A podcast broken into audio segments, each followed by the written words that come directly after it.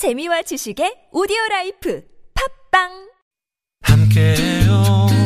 들어봐요. 송정의 좋은 사람들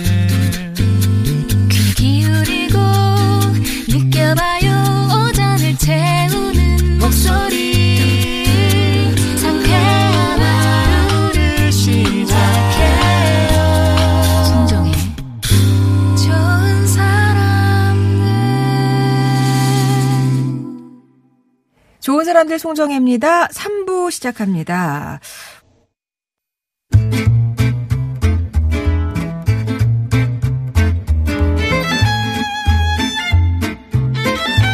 험난한 세상, 정의롭게 균형 있게 잘 사는 법. 알면 힘이 되는 법률 이야기 만나보겠습니다. 김영미 변호사의 맞춤법. 좋은 사람들 전담 변호사죠? 영미영미 김영미 변호사 오셨습니다. 네, 안녕하세요. 잘 지내셨어요? 어, 일주일이 어떻게 가는지 모르겠어요. 벌써 2월이네요. 그러니까요. 제가 요즘 공부를 하나 하고 있는데 하루 종일 공부하다 보면 시간이 왜 이렇게 빨리 가는지 모르겠어요. 아니 근데 네. 공부하기가 점점 어려워지지 않나요? 책을 이렇게 보면은 눈도 아프고 뭐 이- 이- 근데 계속 공부를 하시는가 봐요. 이게 제가 음. 그 변호사 하면서 약간 문제가 뭐가 있냐면 일반 소설이나 시 음, 이런 음, 음, 문학책은 못 읽어요. 이 약간 문제가 생겼나 봐요. 그런 것들은 감성이 들어가는 것들은 못 읽는데 이런 법 같은 어. 딱 딱한 것들은 잘 읽히는 거예요. 술술 읽혀요? 진짜 이거 문제인 것 같아요. 아니에요. 완전히 전문화 되셨네요. 그 직업에 네, 딱 적확하게. 점점 그러셨네요. EQ가 사라지는 것 같아요. 아유, 무슨 말씀을. 자, 이 시간에는 우리 일상 속의 법률 문제를 일반인의 눈에 맞춰 맞춤식으로 알려드리고요. 또 실시간 궁금한 법률 이야기 상담도 해드립니다. 50원의 유료 문자 메시지, 긴 문자나 사진은 100원이 되는 우물정 0951번이나 무료인 TBS 앱 이용해서 보내주시면 되겠어요. 지난 한 주간의 이슈 속에서 알아보는 법률 이야기로 시작할 텐데 오늘은 어떤 사건 얘기해 주시겠어요? 네. 오늘은 미혼 아빠는 웁니다. 음. 미혼부 출생신고 논란과 관련된 아. 걸 준비했습니다. 네. 그동안 그 보통 출생신고는 부, 부, 부모, 그러니까 음, 음, 부모가 있는 경우에는 혼인신고가 돼 있는 경우에는 엄마든 아빠든 어느 한쪽에서 신고하면 됐거든요. 네. 근데 이제 이런 혼인 상태가 아닌 음, 음, 음. 미혼모, 미혼모도 엄마가 출생신고하면 돼요. 네. 내가 낳았다라고 해서 음. 출생신고하면 되는데 문제는 미혼부. 미혼부는 왜 출생신고를 못하는가 이런 문제가 꾸준히 제기되어 왔고 아. 지난달 인천에서 40대 어머니가 8세 8세 된 딸 살해하는 사건 예. 있었잖아요. 그래서 그 사건이 이후로 다시 재조명됐는데 그 사건은 엄마가 혼인관계 정리하지 못하고 어떤 남자 만나가지고 사실혼 관계에서 딸을 낳고 8살이 됐는데 만 8세면 한 9살, 10살 학교도 가야 되잖아요. 예. 근데 출생신고를 그때까지 미루다가 결국은 아이가 죽었는데도 이름이 없는 거예요. 출생신고가 안돼 돼가지고. 있고, 주민번호도 네. 없고. 그래서 이제 딸이 죽은 걸 뒤늦게 나- 안 아버지도 딸을 따라가는 비극적 사건이 음. 예, 일어난 그런 일이 있었는데 네네. 어, 살아생전에 이제 이 아버지는 본인이 직접 딸 출생신고 하려고 했지만 현실적으로 그게 쉽지가 않아서 못하다가 결국은 그런 일이 예, 예, 발생한 거죠. 법적인 부부가 아니었기 때문에 네. 아버지는 그렇게 딸을 신- 출생 신고를 하고 싶었지만 네. 어머니가 이제 이제 하지 않았기 때문에 이 8살짜리 아이는 결국에는 이제 등록이 되지 못하고 이제 그렇죠. 예, 그러면서 생을 마감했잖아요. 네, 보니까 또 미혼 부 모임 이 음. 모임이 따로 있더라고요. 네, 거기에 네, 네, 이제 네, 네. 뭐 연예인 김지한 씨 이제 이분이 미혼 부 고충 이야기 인터뷰하면서 그분의 자녀분을 또 또 다른 탤런트인 그 김혜리 씨가 네. 돌봐줬다는 요- 이런 상황이 아. 밝혀지면서 되게 계속 이제 이 어, 부모가 결혼하지 않는 아이에 대한 출생 신고 이게 지금 계속 관심이 있게 예. 보고 있습니다. 예. 김지환 씨가 이제 네. 사랑이 아빠면서 이 실- 일명 그 사랑이법을 이끌어낸 네. 주인공이기도 하잖아요. 이제 미혼부 모임 그 대표를 맡고 있기도 한데 네. 일단 현재로서는 그 뭐 미혼부가 출생신고를 아예 못하는 건 아니잖아요. 그렇죠. 이제는 할 수 있는데 네. 이게 무조건 할 수 있는 거는 아니고 음. 어 혼인 외의 자녀. 그러니까 혼인해서 자녀를 낳은 게 아니라 혼인 외의 자녀에 대해서는 이 자녀가 내 자녀입니다. 라고 하면서 본인이 출생 신고를 할 수 있어요. 근데 출생 신고 할 때 원칙은 내 자녀이긴 맞지만 어머니를 알면 이 아이의 어머니가 누군지를 써서 이 아이의 부모가 누구인지 등재가 되게끔 해야 돼요. 엄마, 아빠가 다 가족관계 나와. 등록서 예. 등록부상. 근데 문제는 이 어머니가 그냥 미혼이면 상관없어요. 음, 음. 근데 이미 다른 분과 혼인한 분이셨다고 하면은 어, 어, 어. 이 어머니의 이를, 이름을 써갖고 하게 되면 이 어머니는 이미 호적이 다른 호적이 있는 거예요. 음, 다른. 남편과 어, 결혼을 해가지고. 그러면 혼란이 호적이 좀- 꼬이게 어, 되는 어, 거예요. 어. 그 아이는 이 진짜 아빠의 아이가 아니라 어, 그, 아, 그그 엄마의 어머니의 법정 남편의 예, 아, 아이가 돼버리는? 문제가 되는 어. 거예요. 그렇다 보니까 그럼 엄마가 누군지 알면서도 엄마를 쓸 수가 없는 거예요. 엄마의 음. 주민등록 이름을 모르는 음, 거예요. 음, 그럼 음. 그럴 경우에는 그 아버지가 가정법원 확인을 받아서 신고할 수 있게끔 법이 이제 만들어진 거죠. 그런데도 네. 아직 힘들다. 그쵸. 그, 거 되면 뭐큰 산 넘을 줄 알았는데 별 이제 지금 못 하고 있는 분들이 꽤 많이 계시더라고 하고요. 그렇죠. 왜냐하면 네. 가정법원 허가를 받아야 되니까 어. 확인을 받아서 추생신고 그 확인서를 바- 가지고 가서 추생신고를 하게 되니까 법원 재판을 받는 거잖아요. 그러니까 네, 네, 쉽지 네. 않은 거죠. 그러니까 아이 어머니 이름이나 뭐 등록 기준지나 주민등록번호를 알 수 없는 경우에만 이렇게 지금 한정이 되어 있기 그렇죠. 때문에 네. 요거 근데 사실 그 친부 친모는 그냥 유전자 검사만 해도 요즘 세상에서는 알 수 있는 거죠. 가려지는데. 당연히 아버지는 누군지 당연히 알수 음. 있잖아요. 근데 법에서 엄마의 주민번호나 이름을 알 수 없는 경우, 그 다음에 네. 어머니가 본인의 등록할 수 있도록 알려주지 않는 경우, 어. 이 경우에는 가정법원 확인을 받아야 되는데 그럼 법원에서는 그런 사정을 좀 감안을 해서 아이 입장에서 생각하면 해줄 수 있는 거잖아요. 네, 네, 근데 네. 이제 뭐 여러 가지 것들이 걸려서 그럴 수는 있겠지만 음, 음. 그래도 좀 이렇게 아이 입장에서 생각하면 꼭 엄마 이름 등재 안 해도 할수 했으면 있게끔. 좋겠다는 네, 생각이 들어요. 그러게요. 그러니까 이렇게 이게 아이는 무슨 죄인가요, 그죠? 태어났는데 그렇죠. 존재를 인정 못 받는 거잖아요. 그러면서 또 뭐 사각지대에 놓 이면서 아무런 혜택, 복지 혜택. 학교도 못 가게 되는 그러니까 거고. 아이들 아이가 그러니까 음. 어떤 일이 있냐면 똑같은 사안이에요. 그러니까 출생 신고를 못 하는 경우는 정상적인 상황은 아닌 거예요. 음, 그러니까 음, 보통은 배우자가 있는 상태에서 외도를 통해서 아이가 나잖아요. 그럼 그 음. 아이는 뭔 잘못이에요. 그렇죠. 근데 출생 신고를 하게 되면 아까 그런 문제가 생기는 거예요. 어. 남, 전남, 지금 현재 남편이죠. 호적상 남편이, 가- 혼인관계상 남편이 알게 되면 몰래 낳았는데 어. 이혼 사유가 될 수도 있고, 어. 그 다음에 그 아이는 친부가 아닌 가짜 아빠 호적으로 올라가서 나는 어 아버지를 아버지라고 부르는 그런 어, 상황이 될 수도 어, 있고 어, 어. 그러니까 계속 미루다 미루다 결국은 학, 학원 학교도 못 가고 어린이집도 못 가고 이런 상황이 음. 발생하는 거예요. 그래 그러다 보니까 지금은 뭐 국가에서 어린이집 유치원도 다 무료로 네. 갈수 있고 초등학교도 그렇잖아요. 근데 취학 연령이 됐는데도 불구하고 아까 그 인천 아이처럼 계속 방치되고 있는 그런 뭐 안타까운 상황이 발생하는 거죠. 그러면 사실 뭐 대법원에서 판결이 나와서 이제는 좀 길이 열렸다 쳐도 네. 아직도 어려운 그런 저 미혼부의 출생 신고 네. 이걸 좀 보완하기 위해서 뭔가가 또 이루어지고는 있나요? 그래서 가족관계 등, 등록법상 아까 음. 신고는 엄마의 그 혼인의 자녀에 대한 출생 신고는 보통 엄마 이름을 써야 되는데 뭐 뭐 안 쓰더라도 음. 할수 있게끔 법을 개정하자라고 이렇게 개정안이 올라갔는데 올라가 있는데 계류 아직 중이에요? 네, 계류 중이에요. 어, 그렇구나. 이 모든 게 어떻게 보면 미혼부나 미혼모에 대한 편견이 밑에 깔려 있기 때문에 예를 들어서 뭐 청소년 미혼모다. 그럼 부모님한테 알리면 안 된다. 그러면 되게 잘 나가는 여성인데 잃을 게 너무 많다. 이런 네. 경우에도 이제 자- 그렇죠. 어, 나는 엄마인데 이렇게 동의해 줄 수 없다. 뭐 이런 식으로 네. 많, 많게 되는 성우가 있잖아요. 그렇죠. 그러니까, 이런 편견이 좀 사라져야 된다는 그런 배경도 그렇죠. 생각나요. 아이를 생각하면 이런 거 다 받아줬으면 좋겠어요. 어. 아이가 출생 신고가 돼야 이 주민등록 번호라는 게 나와야 뭔가 이 아이에게 뭔가를 해줄 수가 있거든요. 어. 그렇죠. 그래서 이게 이제 우리가 보통 보편적 출생 신고라고 해요. 네. 그냥 아이를 기준으로 해서 태어나면 무조건 출생 신고를 해주자는 건데 그러니까 이런 문제가 있으니까 아이들을 베이비박스 같은데 버리는 거예요. 아이의 부모가 누군지 모를 경우에는 오히려, 오히려? 지자체장이 쉽게 할 수가 있어요. 아. 기아인 경우에는. 아. 그러니까 이게 낳자마자 어머, 뭐야. 버리는 어 이런 문제가 생기는 네. 거죠. 정말 요런 미혼부도 뭐 미, 모든 미혼부든 예. 지금은 이제 법적으로 미혼부 출생 신고 이제 논란이 있었기 때문에 요걸 한번 어 최근의 이슈로 예. 여러분께 좀 소개를 해 드렸고요. 자, 그러면 이제 오늘 본격적인 얘기를 좀 나눠봐야 되겠습니다. 봐야 되겠는데, 이제 원고가 뒤로 가가지고 제가 지금 찾고 있는 거죠? 이번엔 청취자 여러분이 배심원이 돼서 판결을 내려주시는 코너, 사건 들어보시고요. 여러분이라면 어떤 판결을 내릴지 의견을 보내주시면 됩니다. 자, 오늘의 사건, 변호사님이 소개해 주세요. 네.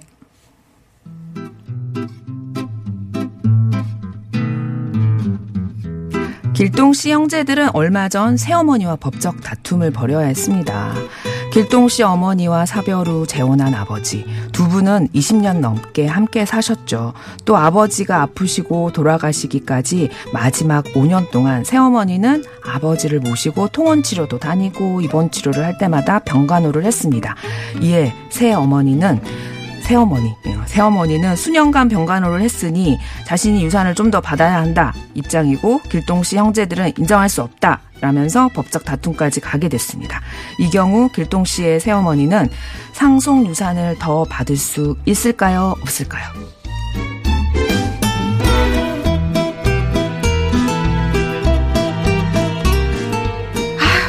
애들이 말이야 그러는 거 아니에요. 아무리 내가 새엄마지만 20년 넘게 아버지랑 살았잖아요.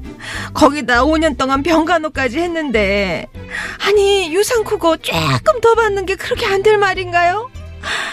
아유 늙어서 혼자 된 것도 막막한데 내가 참 서러워서 아유 새어머니가 아버지께 잘하신 거 우리도 알죠. 하지만 뭐 아버지가 5년 내내 몸져 누워 지낸 것도 아니고요. 병원 좀 모셔가고 이번 때 돌봐드린 건데 그걸로 유산을 더 받는 건 아니라고 봅니다.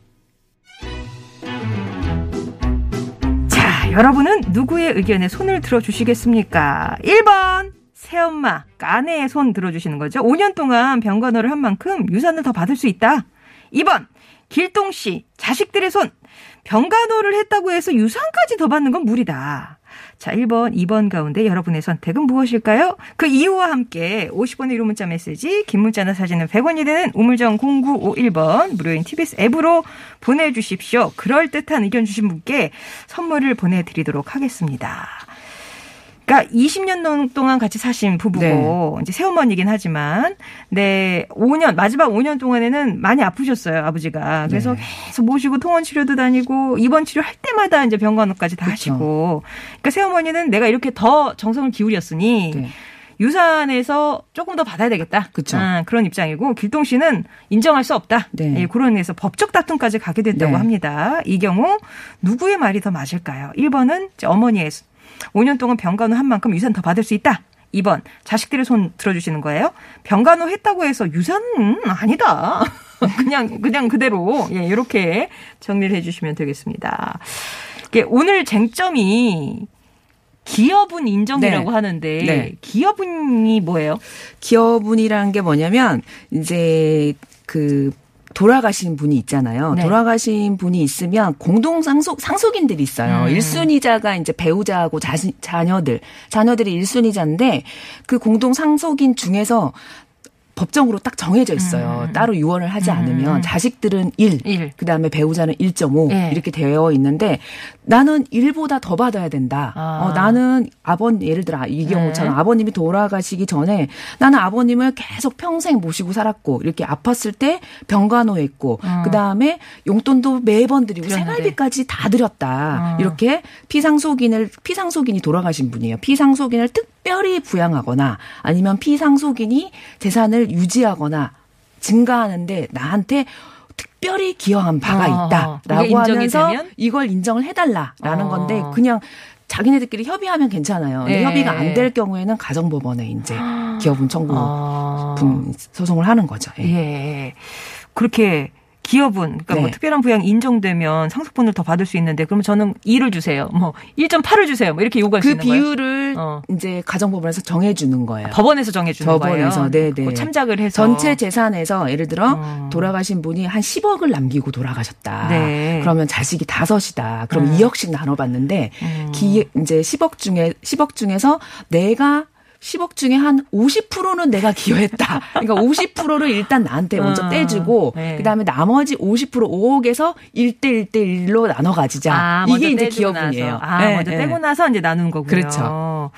이제 지금 오늘 사연의 주인공 같은 경우는 재혼이신 네. 거죠? 네. 법적으로 재혼이신 거죠? 재혼이어도 부부는 부부니까요. 그리고 사실혼 관계 아니라 그냥 네, 재- 그렇죠. 뭐 사실혼. 관계는 유산 받을 수 없어요. 없고 네. 예. 그러면 결혼 생활을 그러면 얼마나 오래 유지했냐 이런 거는 고려가 되나요? 고려도 되죠. 근데 그거는 부부니까 음. 그래서 1.5를 주는 거예요. 네. 부부기 때문에. 부부기 자식들은 1을 주지만 부부로서 평생 같이 산 점이 반영이 돼서 자식들보다 5를 더 주, 0.5를 더 주는 어, 거예요. 실제로 그렇게 기여분이 인정된 사례가 좀 흔합니까? 어떤 경우에? 어, 많죠. 어. 많이 인정이 되죠. 왜냐하면 자식들 중에서도 그래. 불효자인 자식이 있고 특히 효자인 자식이 있는데 네. 똑같이 나눠 가지라고 하면 효자인 자식이 뭐 착하면 음, 뭐 그냥. 아유 내가 잘 사니까 니네들 다 가져라 이렇게 하는 경우도 있지만 어쨌든 다들 어렵게 살고 그래. 하면 좀 억울함이 있을 수 있잖아요. 그리고 한 번도 부모님 찾아오지도 않았던 자식이 부모님 돌아가셨다고 똑같이 어, 받아가는 넌나 건? 음. 똑같이 나눠줘 이러면 사실 괘씸하잖아요. 그래서 이런 소송이 상당히 많아요. 그렇구나. 근데 오늘 사건이 약간 애매한 게 이제 5년 동안 20년 같이 사신 동안에 5년 동안 통원 치료 모시고 다니고 뭐 입원 치료도 그 사이에 9번이나 받으셨더라고요. 네. 그때마다 병건호를 한 건데 이게 이제 뭐 특별한 거냐? 이게 네, 지금 그렇죠. 거죠. 이게 뭐 그렇죠. 반- 그 부부 사이에도 부양 의무라는 게 있잖아요. 있어요. 자녀들 사- 부모 자식 간에도 부양 의무가 있고 부부 간에도 부양 의무 있어요. 그러니까 음. 그래서 남편이 번 돈으로 그 가정 생활 유지하면서 어 그렇게 같이 생활하고 이런 것들이 부양 의무인 거죠. 그렇죠. 근데 이게 그러니까 그냥 뭐 부부 사이에 일어날 수 있는 일이냐 아니면 좀 특별한 의미가 있는 거냐 이런 게 이제 아마 쟁점이 될것 그렇죠. 같은데. 어떻게 생각하세요? 아, 우리 아, 버지 5년에 9번이면 좀 많긴 한데. 좀 그렇, 그렇긴 하네요. 예. 근데 참 이런 건내 문제면 막 속 터질 수도 있는데 옆에서 보기에는 뭐 그, 굳이 그뭐 그런 거 갖고 싸워, 뭐 뭐 이러죠. 뭐 병원까지 가야 돼 싶기도 하는 그런 마음이 드실 것 같은 아 같은데. 근데 예. 사실 돈 앞에서는 부모 자식이 없더라고요. 진짜, 많아. 이게 네. 사실 근데 지금 새어머니가 아니더라도 친어머니를 두고도 친어머니하고도 그래요. 아, 그래요? 같은 형제간에도 그렇고. 아, 네. 그렇구나. 자, 그럼 이제 어머니의 손을 들어주실 것이냐, 자식의 손에 들어주실 것이냐, 이제 여쭤보고 있는데, 오늘은 이제 보내주신 의견들 보면, 1번, 압도적으로 맞습니다. 그러니까, 어머니가 오, 그- 5년 동안 수고를 네. 많이 하셨다. 그러니까는 더 드리는 게 맞다. 네. 그래서 헬레나 님도 1번, 새엄마라도 조금 더 드려도 될 것 같아요. 음. 1128번님, 1번이 당연하죠. 6881번이면 상식적인 것이 1번이다. 9153 표현이 되게 재밌, 네. 자격이 있다고 생각합니다. 예. 자녀들은 같이 안 갔잖아요. 병원 갈 때마다 같이 가는 건 정말 중요하거든요. 그리고 4569번님. 정 못 주겠다고 하면 관습에 의해서 20년 동안 하루 일당을 요구하세요. 아, 이게 법적으로 가능하나요? 어, 안 되죠. 부부간에는 아까 부부 어, 부양 의무 있다고 거, 했잖아요. 예. 있고. 그러니까 부모가 자식들 이렇게 기르는 것도 다 그런 부양의 의무에 의해서 그렇죠. 그러는 거죠. 네. 그런 의미로 생각하시면 이거를 일당화하실 수는 없을 것 같고요. 아, 2번 의견 주신 분들 보면 더 받을 수 없다 의견이죠. 1885번님은 음, 배우자 1.5, 자녀 1 이렇게 힘으로 더 줄 수는 없습니다. 음. 어, 새엄마 기여분을 더 못 주는 이유는 친엄마가 살아오면서 모은 재산이 더 긴 기간 때문이에요. 그런 것도 반영될 수 있어요. 아, 그 재산 형성하는데 어 이미 이루어 놓은 이미 재산이 네네네네. 있는 상태에서 나중에 재혼한 다음에 재혼해서 같이 살고 병수발했다는 음. 점도 어느 정도 반영이 되는 거죠. 저 갑자기 궁금한 게요. 네. 이 새어머니가 이제 저기 뭐야 다시 재혼을 하셨어요? 만약에 돌아가시고 난 다음에 어, 돌아가시, 돌아가시고 난 다음에 네. 이제 제- 다시 재혼을 하시면 이 자식들과는 완전히 남인이 되나요? 그렇죠. 원래 남이에요. 원래 남. 그래도 그러니까 전남 그러니까 전 지금 남편의 아들이면 그러니까 전처의 아들이잖아요. 네. 전처의 자녀들이기 때문에 나하고는 아무 상관이 없는 애들이에요. 아, 그런 거예요? 네. 피가 안 섞였잖아요. 아 법적으로 뭐 이게 남남이에요. 그, 남남이에요. 그 러니까 나랑 피가 재혼한 없으면? 남편의 자식들은 아. 나하고는 법적으로는 남이에요. 그러니까 남편을 기준으로 해서는 자식이고 배우자지만 아. 그 재혼한 이 엄마를 기준으로 해서는 아, 남편만. 나의 남편인 거지 자녀들은 자녀는 이미 남인 거죠. 있어 남인 거예요. 네, 네. 어머 내정하다. 자, 어. K5 알버님은 2번 이제 손 들어 주시면서 새어머니가 고생은 했지만 그냥 법에서 정한 만큼만 되지 않을까요? 네. 이렇게 의견을 주셨는데요. 자, 이렇게 의견은 좀 1번 쪽에 많은 것 같고요. 네. 변호사님은 어떤 의견을 손을 들어주시겠습니까? 음, 시간 조금 있나요? 사례 좀 소개시켜 드리려고. 예. 네. 보통 이제 기여분이 인정되는 사례를 제가 말씀드릴게요. 음. 사, 사, 네 명의 자녀 중에 둘째 딸이 30년간 부모 모시고 부양하고 간병하고 병원비 음, 부담하고 특별히 모셨어. 네. 그다음에 그렇죠 어머니의 유일한 소득 소득원인 임대주택이 있는데 그거를 수리해주고 관리해준 경우 이 경우에는 기여분 인정이 됐어요. 인정. 그거는 제가 네, 들어도 네. 인정. 그리고 남편 명의의 상속 재산인데 그- 그게 부동산하고 자동차가 있어요. 근데 네. 그 돈의 대부분을 얘 어, 아내가 부담을 한 거예요. 근데 명의만 남편 명의로 한 아. 거예요. 근데 혼인 기간이 불과 3개월밖에 안 돼. 아. 이 경우에 처해 기여도가 70%. 아. 70%. 그 다음에 남편이 공무원이에요. 네. 그리고 아내는 전업주부야. 그리고 남편이 번 돈을 차곡차곡 모아서 아내 명의로 부동산을 산 거예요. 아, 잘 굴렸구나. 그렇죠. 예. 근데 아내 명의로 돼 있으니까 아내가 사망을 했잖아요. 네. 그리고 나서 그때까지 열심히 병간호를 한 거예요. 음. 근데 주소득원은 남편 공무원이니까 남편이잖아요. 음. 그때 남편 기여도가 70%. 어. 이 경우에는 자식들하고 소송이 붙었다는 거잖아요. 네. 어. 아, 이미 이- 그치. 여기 올라왔다는 건 이미 법부로 갔다는 거잖아요. 그죠? 네, 그렇죠. 이런 이런 사례가 있습니다. 아, 그렇군요. 어, 근- 근데 이, 이? 사안의 경우에는 음. 음, 길동 시손. 길동 시손? 네, 이 경우에는 법원에서 이게 법원 실제 판례인데 네. 아내가 병환 중인 남편을 수년간 간호한 것은 통상적으로 부부로서 부양 의무를 의- 이행한 것에 불과하다. 그래서 어. 1.5로 충분하고 추가로 상속을 더 받을 수 없다 라고 라고 대법원 판결이 나왔구나. 있습니다. 그러니까- 특별 부양이 부양이어야 되는 거예요. 네. 통상적인 부부간의 부양 의무를 이행한 것이 아닌 그거에 더해서 내가 네. 특별히 더 기여를 했다. 아, 병수발은 그러니까 쉽게 말해 병수발은 부부 사이에 그냥 해야 되는 거다. 근데 이제 평생 병수발을 한다면 또 아, 평생과- 달라지죠. 평생과 네. 5년은 조금 네, 차이가 네, 네. 있다. 예, 근데 지금 기간이 평생까지는 아니었기 때문에 5년 정도로서는 그냥 부부 사이에 있어야 할 수 있는 일반적인 이제 부양으로 봤다 그렇죠. 그리고 거죠? 재산을 어떻게 형성했는가도 중요한 아. 거죠. 아까 그 어떤 아, 사연 아, 주신 예, 분이 예. 말씀하신 것처럼. 예, 그렇구나. 그렇습니다.